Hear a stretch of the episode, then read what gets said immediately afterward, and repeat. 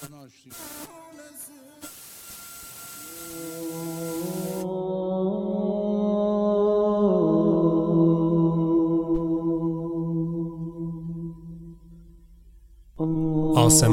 چهار روم رومانی درباره قدیر خم.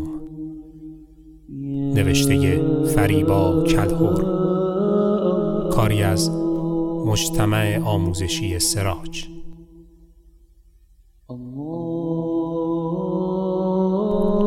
فصل ششم.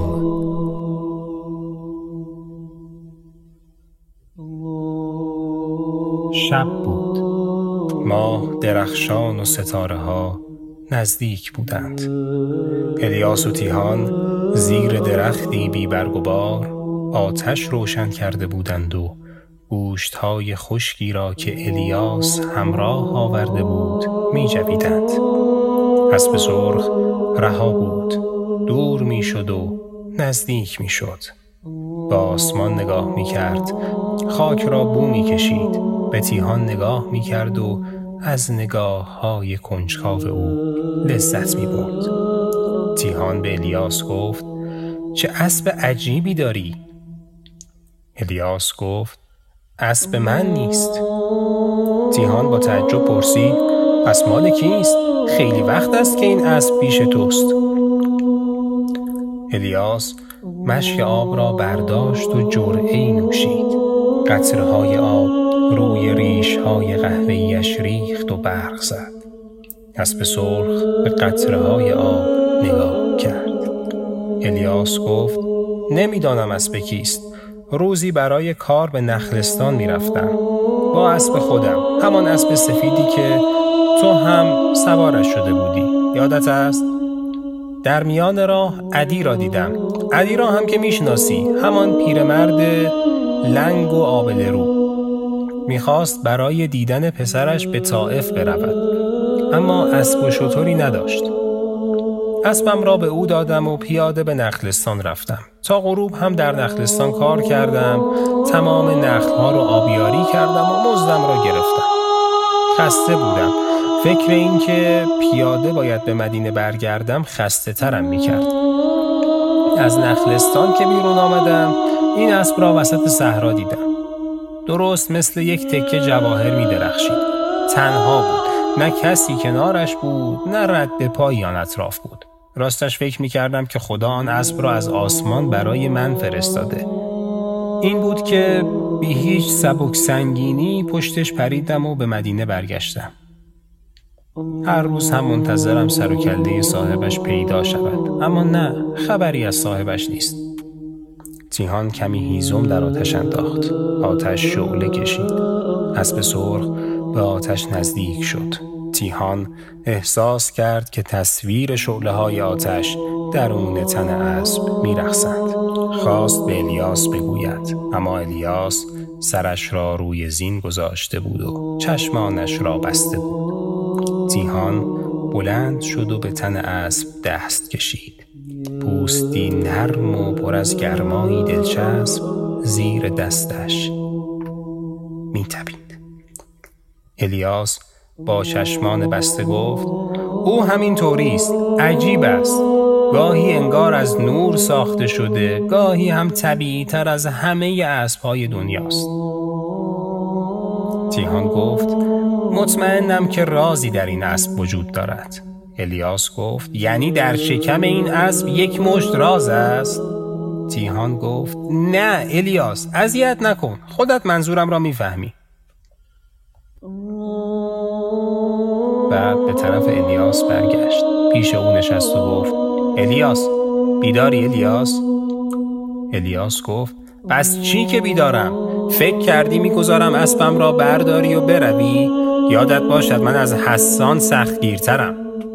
تیهان با تعجب به او به چشمان بستهش به دهان ظریفش که زیر ریش و سبیلش نیمه پنهان بود نگاه کرد تا شاید بفهمد الیاس شوخی می کند یا حرفهایش جدی است.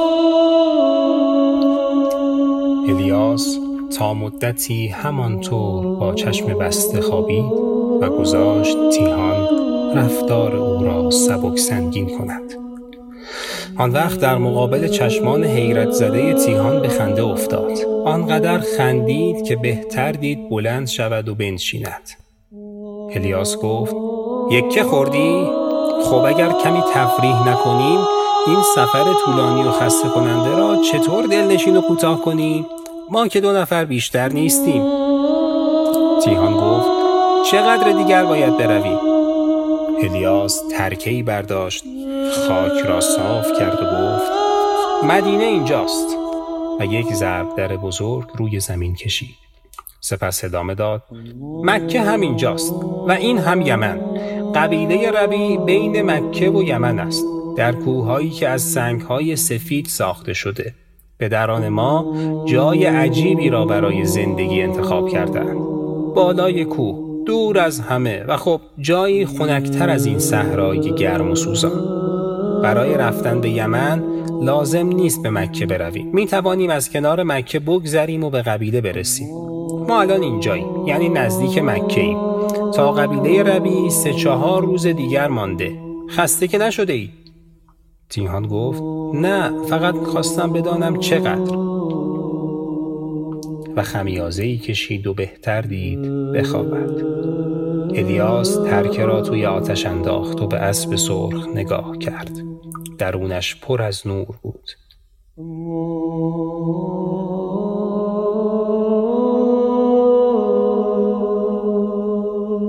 سمرا زیاد هم بیگدار به آب نزده بود. امیدش هم کاروانهایی بود که آن روزها به طرف مکه می رفتند تا در مراسم حج شرکت کنند. او فکر کرده بود اگر بتواند خودش را به مکه برساند راهی هم برای رفتن به قبیلش پیدا خواهد کرد. روز بعد نزدیک ظهر خسته و گرسنه و بیشتر از همیشه ناامید بود. می‌دانست که دیگر نه راه پس دارد و نه راه پیش. روبرو و پشت سر راست و چپ همه جا صحرا بود و شنوبادی که میوزید و خورشیدی که سوزان و آزاردهنده میتابید. ناگهان همان معجزه‌ای که انتظار داشت اتفاق افتاد. معجزه‌ای که اول صدای زنگوله شترها بود بعد گردن دراز شترها و بعد معجزه کش آمد و کاروانی شد که انتهایش دیده نمی‌شد. سمرا ایستاد و نزدیک شدن معجزه را نگاه کرد. دستارش, دستارش را دور سر و صورت محکم کرد و خندهی پر از شادی سر داد. کاروان نزدیک و نزدیکتر شد. رئیس کاروان پیر مردی ریش سفید و قد کوتاه او را دید قبل از اینکه از سمرا بپرسد کیست و آنجا چه می کند سمرا گفت مسافر مکه به حج می رفتم که دزدی اسبم را دزدید. رئیس کاروان در آن مرد ظریف که پوشیده از پارچه بود هیچ مکر و حیله و خطری ندید. گفت ما هم به حج می رویم با ما بیا. و سمرا جز این چیزی نمی‌خواست.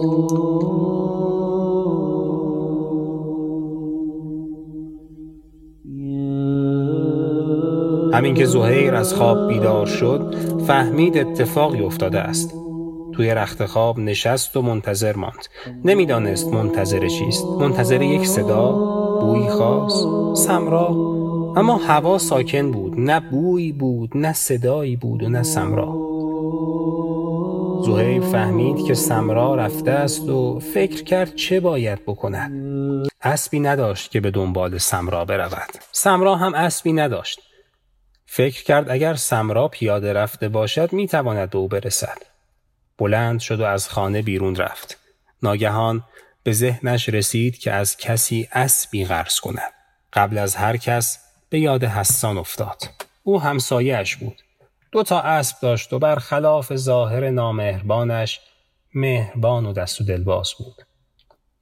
با این فکرها به در خانه حسان رفت و ماجرا را برایش تعریف کرد. حسان در سکوت گوش کرد. زهیر التماس کرد اگر اسبت را ندهی نمی‌توانم زن و بچم را پیدا کنم. حسان خودش را می شناخت.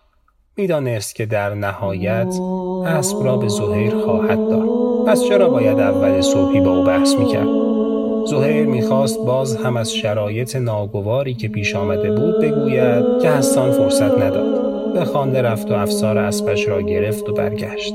افسار اسب را در دست زهیر گذاشت و گفت اسب خودتان است. من فقط از آن نگهداری می‌کنم. زهیر از تنه حسان خوشش نیامد. اگر شرایط دیگری بود طور دیگری رفتار می‌کرد. اما حالا سخت محتاج یک اسب بود. گفت جبران می‌کنم حسان مطمئن باش. حسان گفت پنج روز آبیاری نخلستانم. زهیر گفت قبول. و قبل از آن که حسان پشیمان شود روی اسب پرید و به سرعت دور شد.